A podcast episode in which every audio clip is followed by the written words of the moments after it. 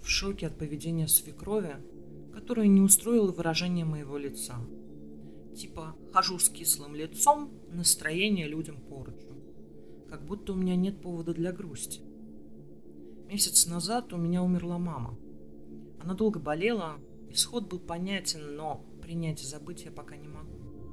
Мне все еще больно, я все еще переживаю эту трагедию. Кроме мамы у меня не было никого.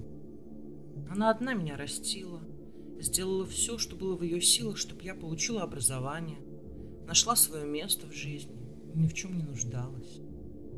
Мама всю себя отдавала мне. Даже работая на нескольких работах, она находила время на меня. Я не чувствовала себя брошенной. И вот теперь, когда я уже могу отплатить маме за все ее старания, за всю ее любовь и заботу, ее не стало.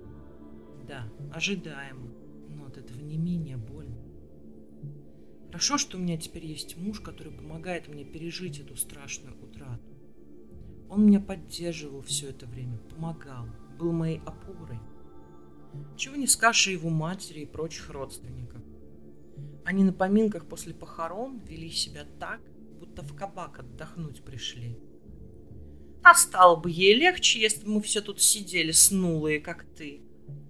Ухмыльнулась мне тогда уже подвыпившая свекровь. Сил на ругань у меня не было, поэтому я просто попросила мужа отвезти меня домой. День похорон был самым тяжелым в моей жизни. Тогда меня ошарашило осознание того, что все правда что мамы больше нет. Прошел месяц, а я все еще не могу прийти в себя.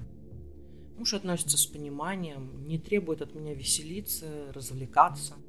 Просто потихоньку помогает мне выйти из этого состояния.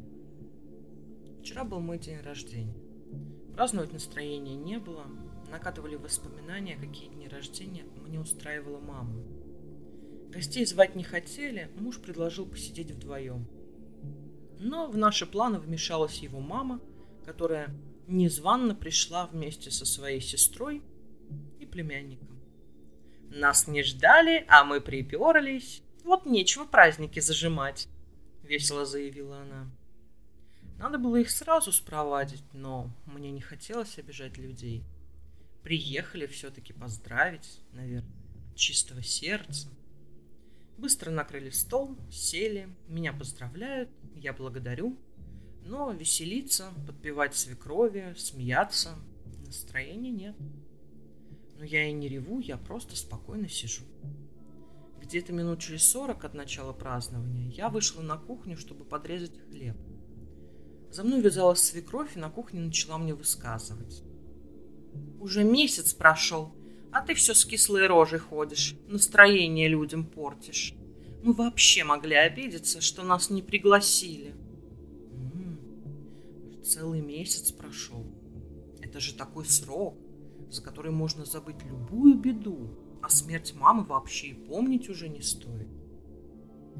Ответила свекрови, что ее никто не звал, да и вообще никого не звали, чтобы не любовались моей кислой рожей. И сколько мне с ней ходить, решать точно не свекрови. Порезала хлеб, ушла обратно в комнату. Свекровь пришла недовольная и продолжала пить. Я не стала выносить наш разговор в массы, просто досидела до конца вечера, хотя настроение стало еще хуже, чем было. Просто тетка мужа и ее племянник мне ничего плохого не сделали и не сказали. Люди просто пришли поздравить. После ухода родни рассказала мужу о нашей беседе с его мамой и попросила, чтобы эта женщина в нашем доме больше не появлялась. Муж расстроился, что я сразу ему не сказала. Извинялся, что мама себя так повела, испортила мне день рождения. Но что было, то было. Просто больше эту женщину я видеть не хочу.